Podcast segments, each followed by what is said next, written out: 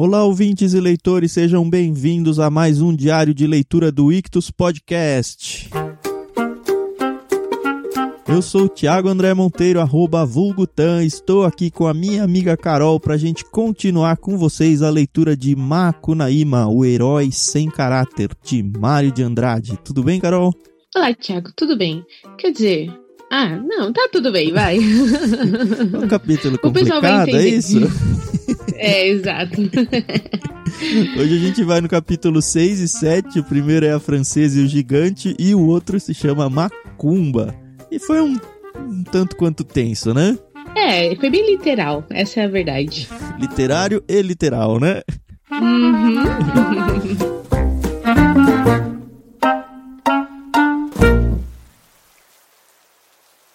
Mas vamos ao que interessa, conversar primeiro então sobre o capítulo 6. Então hoje nós vamos começar com o capítulo 6, A Francesa e o Gigante.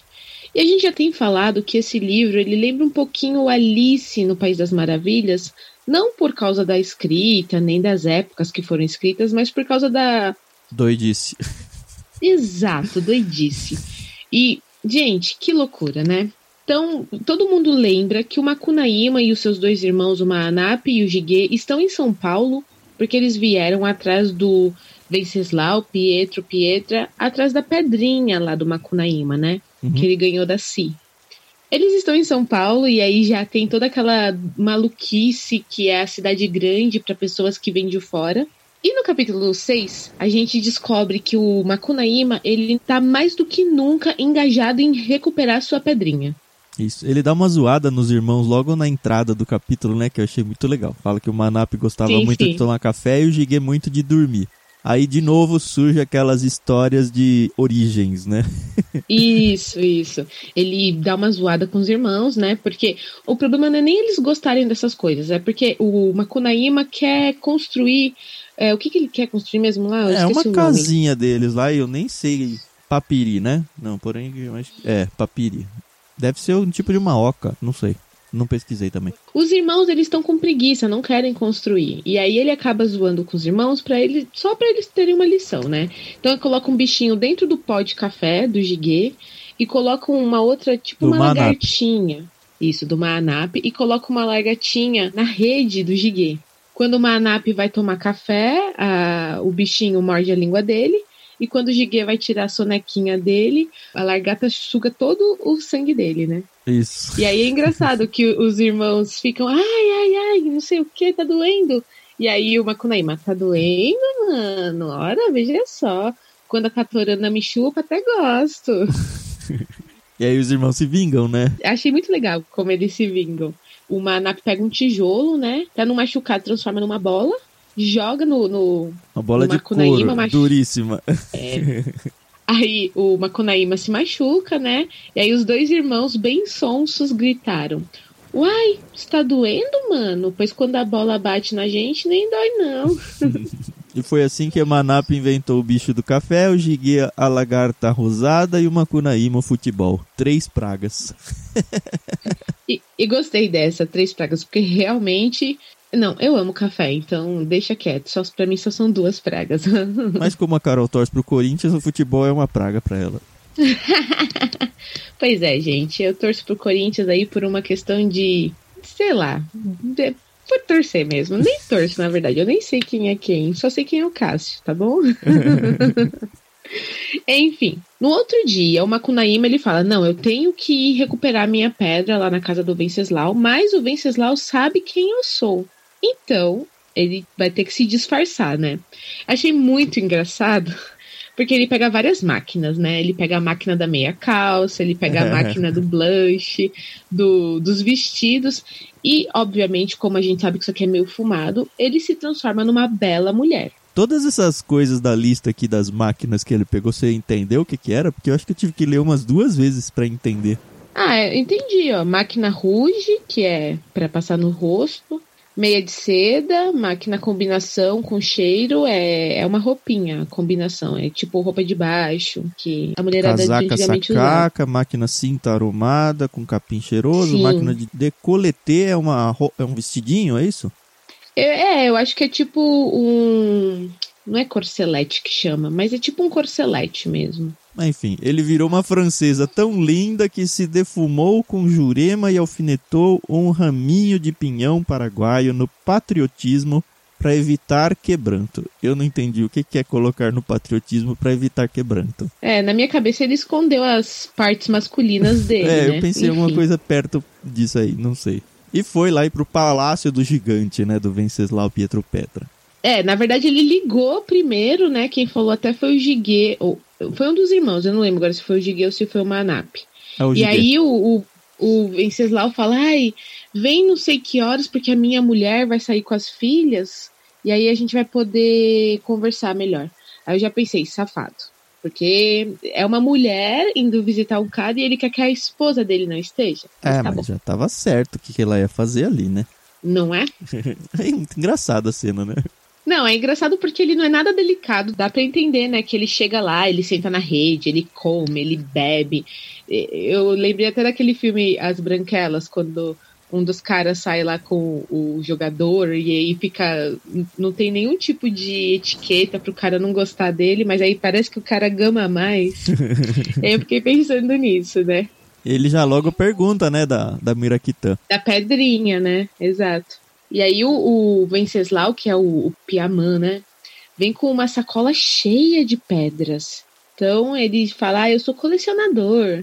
Eu gosto aqui de... Ah, primeiro ele vem com essa Muiraquitã mesmo, né? Ele fica perguntando. Ah, o gigante foi lá dentro e voltou com um caramujo na mão e puxou pra fora dele uma pedra verde. Era Muiraquitã. Uhum. Macunaíma sentiu um frio por dentro de tanta comoção e percebeu que ia chorar, mas disfarçou bem perguntando se o gigante não queria vender a pedra.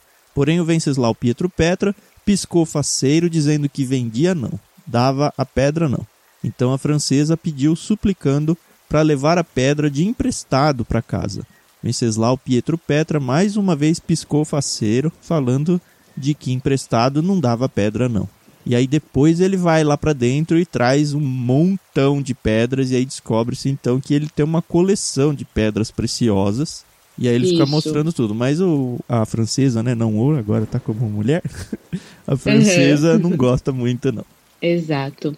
E aí o cara começa, ah, então, é... começa a querer se aproveitar da situação, né? O gigante, né? E aí começa a querer brincar com a francesa. Ele falou murmurando que com ele era 8 ou 80. Não vendia, não emprestava pedra, mas porém era capaz de dar. Conforme Conforme. o gigante estava mais era querendo brincar com a francesa. Aí um pouquinho mais adiante, Macunaíma matutou. Será que o gigante imagina que eu sou francesa mesmo? Cai fora, piruano sem vergonha, e saiu correndo pelo jardim. O gigante correu atrás. É, aí ele se esconde atrás lá de uma de um, um matagal, né? E ele se dá com uma ah, depois que a gente descobre que é uma estátua, né, de carnaúba. Uhum. E aí ele fica, sai daqui, sai daqui, porque ele pensa que é uma mulher que também tá escondida. No final ele acaba grudado nela, porque ele vai, vai tentar dar tapa e a mão gruda, aí tenta dar tapa com a outra mão, gruda também. Ele fica todo grudado e o gigante chega e puxa ele. Aí eu achei engraçado essa parte, né? Porque ele vem com um cesto. E óbvio que é tudo muito doido, né? Ele fala, cesto, abra a vossa grande boca. E joga uma Kunaíma lá vestido de francesa. E uma Kunaíma fica lá dentro, né? É, ele tá preso dentro do cesto. É, o gigante leva o cesto pra dentro de casa e aí vem o tal do jaguara, que eu tive que pesquisar o que que era. E jaguara é só um cachorro sem raça. É, isso, um vira-lata, né? Mas o, quando o Makunaíma ele consegue sair do cesto, aí ele se depara com o cachorro do gigante e o cachorro começa a correr atrás dele, né? Você já viu alguém sendo perseguido por um cachorro? Já. A minha irmã uma vez foi perseguida por um cachorro e eu, eu, eu sei que eu deveria ter sido uma irmã melhor, mas eu dei muita risada. É, o cachorro fica atrás dele. Aqui eu fiquei na dúvida, Carol. Talvez eu precise dos seus conhecimentos. Porque Ah. na primeira leitura, me pareceu que ele andou pelo Brasil inteiro fugindo do, do cachorro. Que fala que, É, que ele exato. passou por Barbacena. Eu fui até grifando aqui. Passou pelo Uhum. Paraná, passou por Ponta do Calabouço, Guajará Mirim e o cachorro atrás.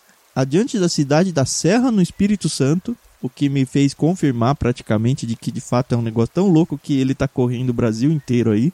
Uhum. Na ilha do Bananal, enfim, chegou um formigueiro de 30 metros e aí segue a história que a gente vai contar daqui a pouco. Mas depois eu Sim. me lembrei que ele mora lá no Pacaembu, né? Onde as Uhum. ruas. n- Não é lá que as ruas têm nomes de. Ah, de cidades, de, cidades. estados, né? É cidades e estados?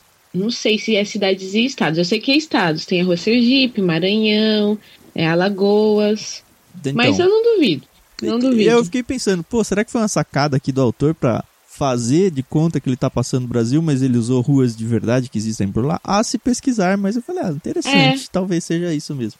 Sim, a gente pesquisa e fala aqui no, no próximo dia. Achei engraçado que enquanto o Macunaíma fugia vestido de mulher, que isso a gente tem que deixar bem claro, ele ainda encontrou uma vaquinha, uma de raça Guzerá, que era daquelas muito bravas. E ele quer tomar um leite. Ah, estou sendo perseguido aqui por um cachorro, de um gigante, mas deixa eu tomar um leitinho. E a vaca não quer dar leite, né? E aí ele faz uma oração. Valei-me, Nossa Senhora, Santo Antônio de Nazaré, a vaca mansa dá leite, a braba dá se quiser. E a, a vaca gosta do versinho e dá leite pra ele. Ai, ai. É Bom, legal. ele se enfia num buraco, né? Ele se enfia Ele num... se enfia num formigueiro de 30 metros. E aí tem um Isso. buraco dentro dele. É até assim, é tudo muito louco, né? E aí o Muito cachorro louco. ficou ali só acuando naquele o autor escreve. Então o gigante veio e topou com o jaguara acuando o formigueiro. O gigante Piaimã arrancou da terra com raiz e tudo uma palmeira inajá e nem deixou sinal no chão. Cortou o grelo do pau e enfiou pelo buraco por amor de fazer a francesa sair. Porém, jacaré saiu? Nem ela. Aí que é muito louco, né? Abriu as pernas e o herói ficou como que se diz empalado no Inajá.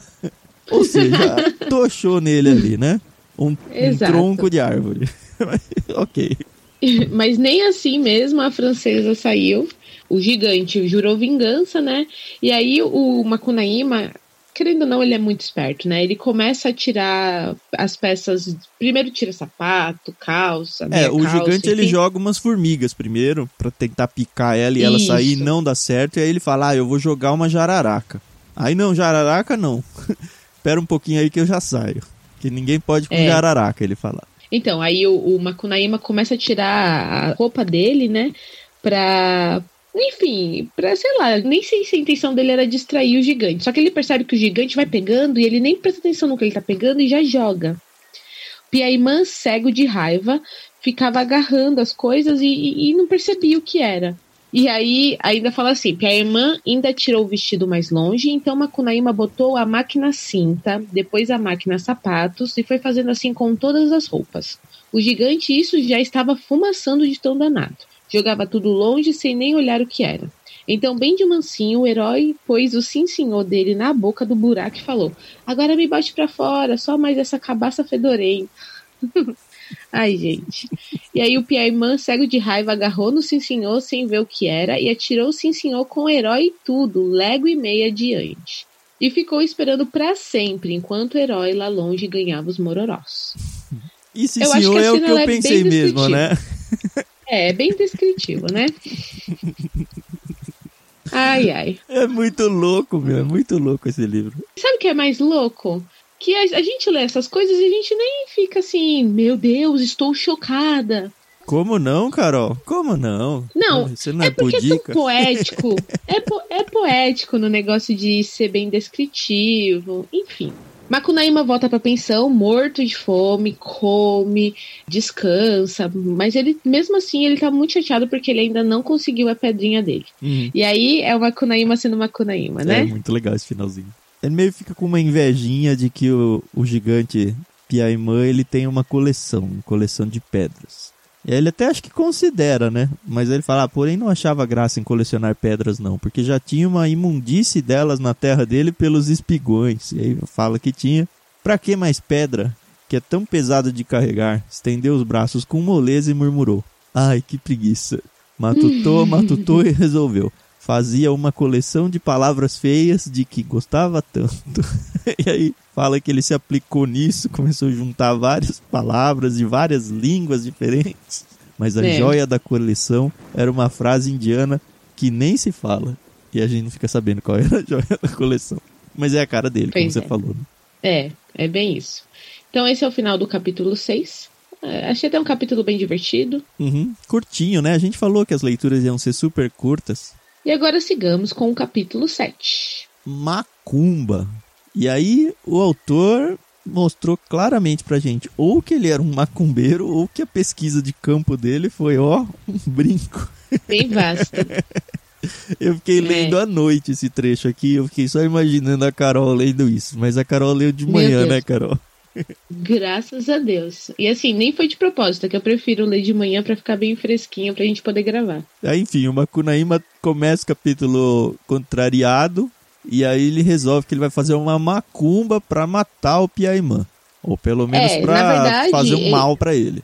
Isso, ele, ele quer ser forte como o Piaimã, né? Porque ele viu que o Piaimã tirou aquela palmeira do chão e ele fala, eu quero ser forte que nem ele, mas ele vai tentar Tirar é, uma arrancar uma... Lá, né? Ele não consegue. É, e aí não consegue, aí ele fica muito chateado. Aí é onde ele decide fazer a macumba, né? Uhum. Aí ele viaja pro Rio de Janeiro, se socorrer, né? Ele fala, vai pro Rio de Janeiro uhum. se socorrer de Exu Diabo, em cuja honra se realizava uma macumba no outro dia. E aí lá ele conhece a tia Ciata, que é a não sei que nomes usar aqui, porque também não quero ser ofensivo com quem segue essa religião, mas é a líder sim, ali do sim. terreiro. Acho que é terreiro. É, a mãe de santo famanada, né? E cantadeira ao violão.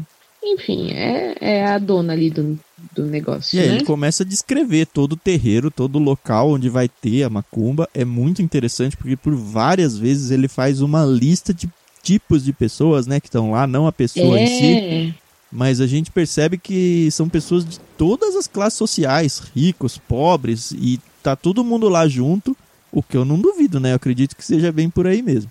Então tem ah, sim, político, eu... jornalista, tem de tudo. Marinheiro, ricaços, gamelas, fêmeas, empregados públicos. Aí ele fala muitos empregados públicos, toda essa gente. Então você vê que era bem frequentado o ambiente, né? E aí ele vai descrevendo tudo que vai acontecendo, fala que eles Isso. levam a, as pingas lá, que acho que faz parte da oferenda, ou não sei qual é o contexto exato. Uhum. E ele menciona até que a tia Ciata, ela não é daquelas que embusteira, né? Era uma macumba séria, e quando o santo aparecia, aparecia de deveras sem nenhuma falsidade. Tia Ciata não permitia dessas desmoralizações do zungo dela e fazia mais de 12 meses que Ogum nem Exu não apareciam no mangue. Todos desejavam que Ogum viesse. Macunaíma queria Exu, só para se vingar de Venceslau Pietro Petra. Eu até fiz um início de pesquisa aqui para ver que raios tem de diferença entre o Ogum e o Exu. Na leitura me uhum. pareceu que o Ogum é para pedir coisas boas, ou que ele é de uma certa forma bonzinho, e que o Exu é ah. meio que pro lado vingativo. Não sei, Entendi. posso estar tá falando uma grande dasneira, comecei a pesquisar uhum. e eu falei, hum, melhor não gastar meu tempo de vida pesquisando essas coisas, não. Tá certo, é verdade. E aí tem uma, uma polaca que tá por ali, né, também participando da sessão. O Exu se manifesta nela, né? É, tem todo o sacrifício onde eles trazem o Exu, o Exu se manifesta ali.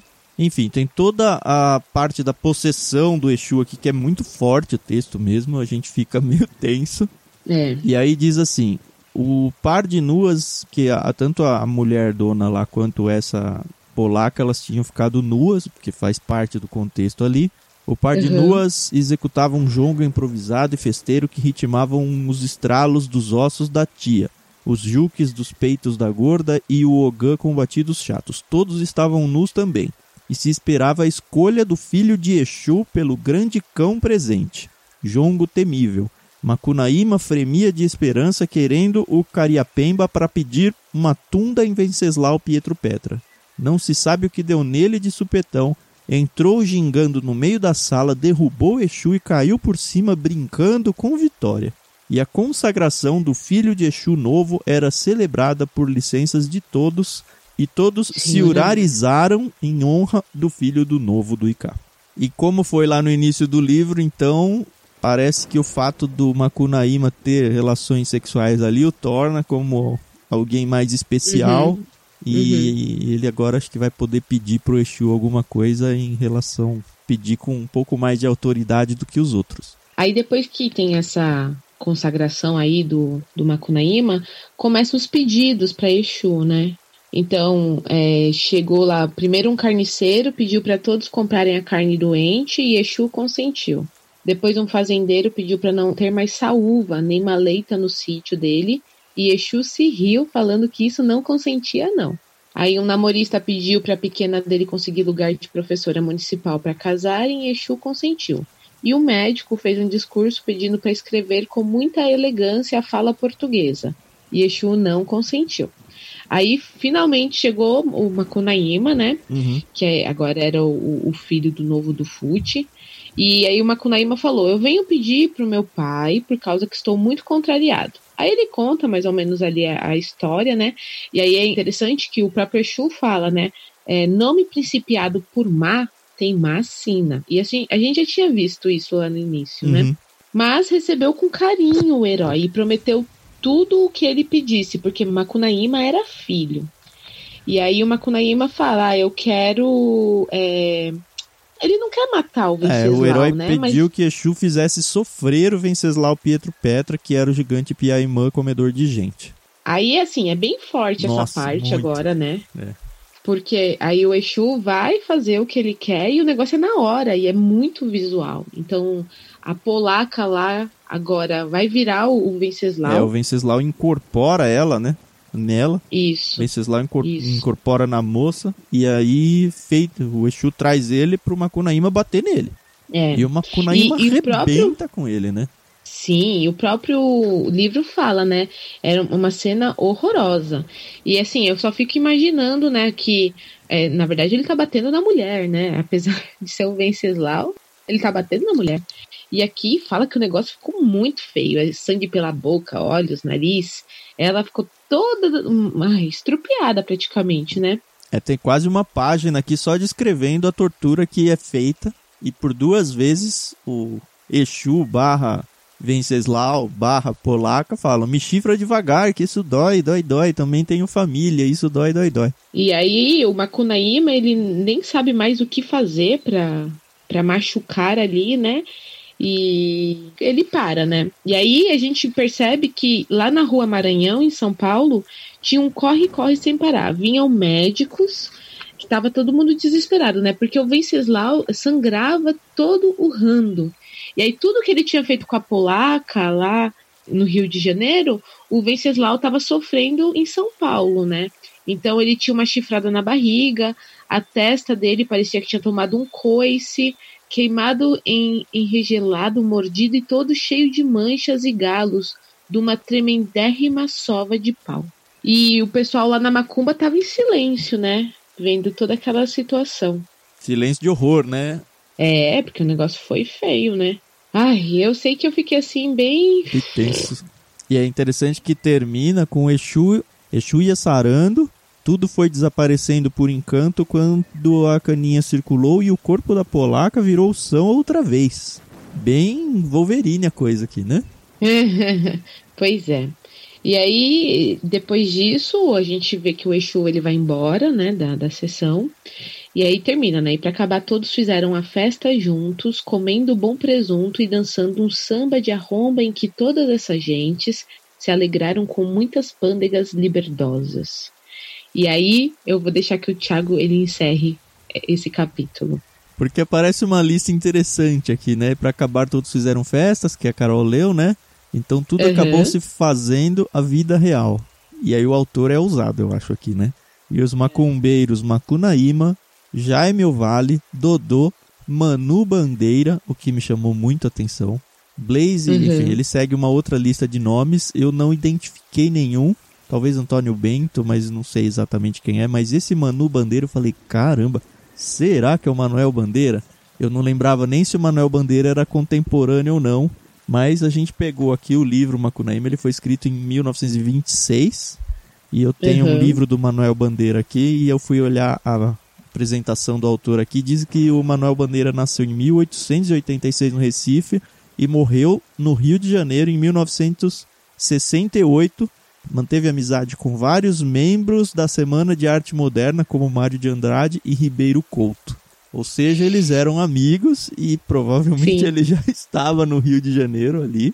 Uhum. E eu não sei, assim, não sei a biografia nem do Mário de Andrade, nem do Manuel Bandeira, é. se eles eram do candomblé, se eles eram macumbeiros, mas aparentemente uhum. um falou, ó, Manuel Bandeira tava lá também. É, então.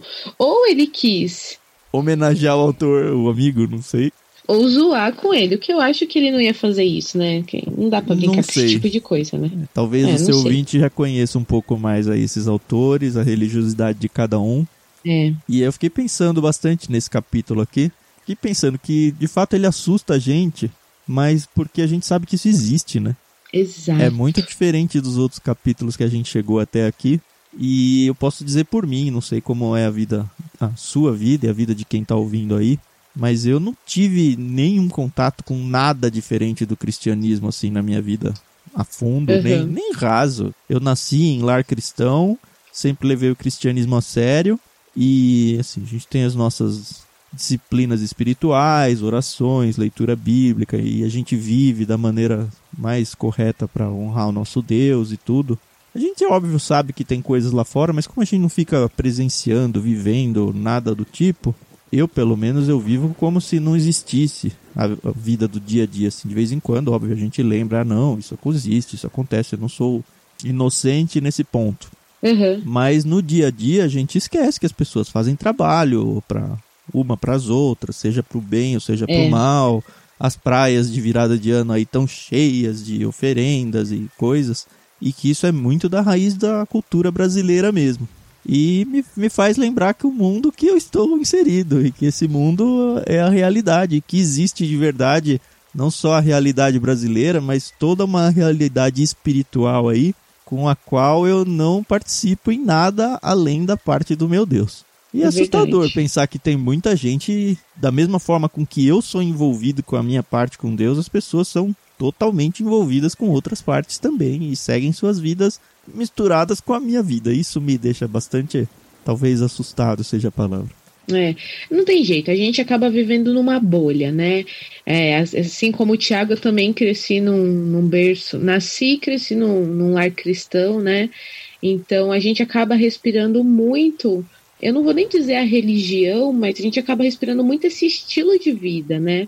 Que é o ser cristão, ser ser imitadores de Cristo. Então, realmente, eu me assusto muito quando eu leio algo assim, porque é como o Tiago falou, isso existe e está aqui do nosso lado, nosso vizinho, nosso colega de trabalho pode estar tá envolvido nisso e óbvio que a gente tem que demonstrar sempre o amor de Cristo, né? Quem sou eu para julgar as ações das pessoas, a gente tem apenas que orar um pelos outros, né? Uhum. E assim. Mostra a responsabilidade né? pra gente ser sal e luz no mundo, a gente conhece a verdade. É. A gente sabe que de fato são essas coisas. Enfim, até para abrir os olhos nossos, é importante. Durante a leitura eu fiquei pensando de novo que o, o Paulo On indicou esse livro, né? E esse livro. Ele, e ele passou por esse, por esse capítulo fez com, com certeza. certeza. as suas considerações pessoais ali, pelo menos dentro da cabeça dele, e ainda assim indicou esse livro. Então, é importante Verdade. a gente lembrar dessas coisas de vez em quando e saber como se posicionar e, enfim. É. Rapidinho, só um parênteses, Thiago. Vai lá. Aqui no próprio livro Macunaíma, atrás tem uma mini cronologia, né, do Mário de Andrade, uhum. e aí uhum. aqui fala que ele era, sim, muito amigo do Manuel Bandeira, tanto era amigo que ele comprou uma máquina de escrever Hamilton. Hamilton, Sim. não sei. E a batizou de Manuela, em homenagem ao amigo Manuel Bandeira. Ai, então, que legal. Amigos eles eram, né? se aí foi uma zoação interna ou se foi uma constatação de um fato comum da religiosidade deles, não sei. E nem sei se eu quero saber. É, isso aí.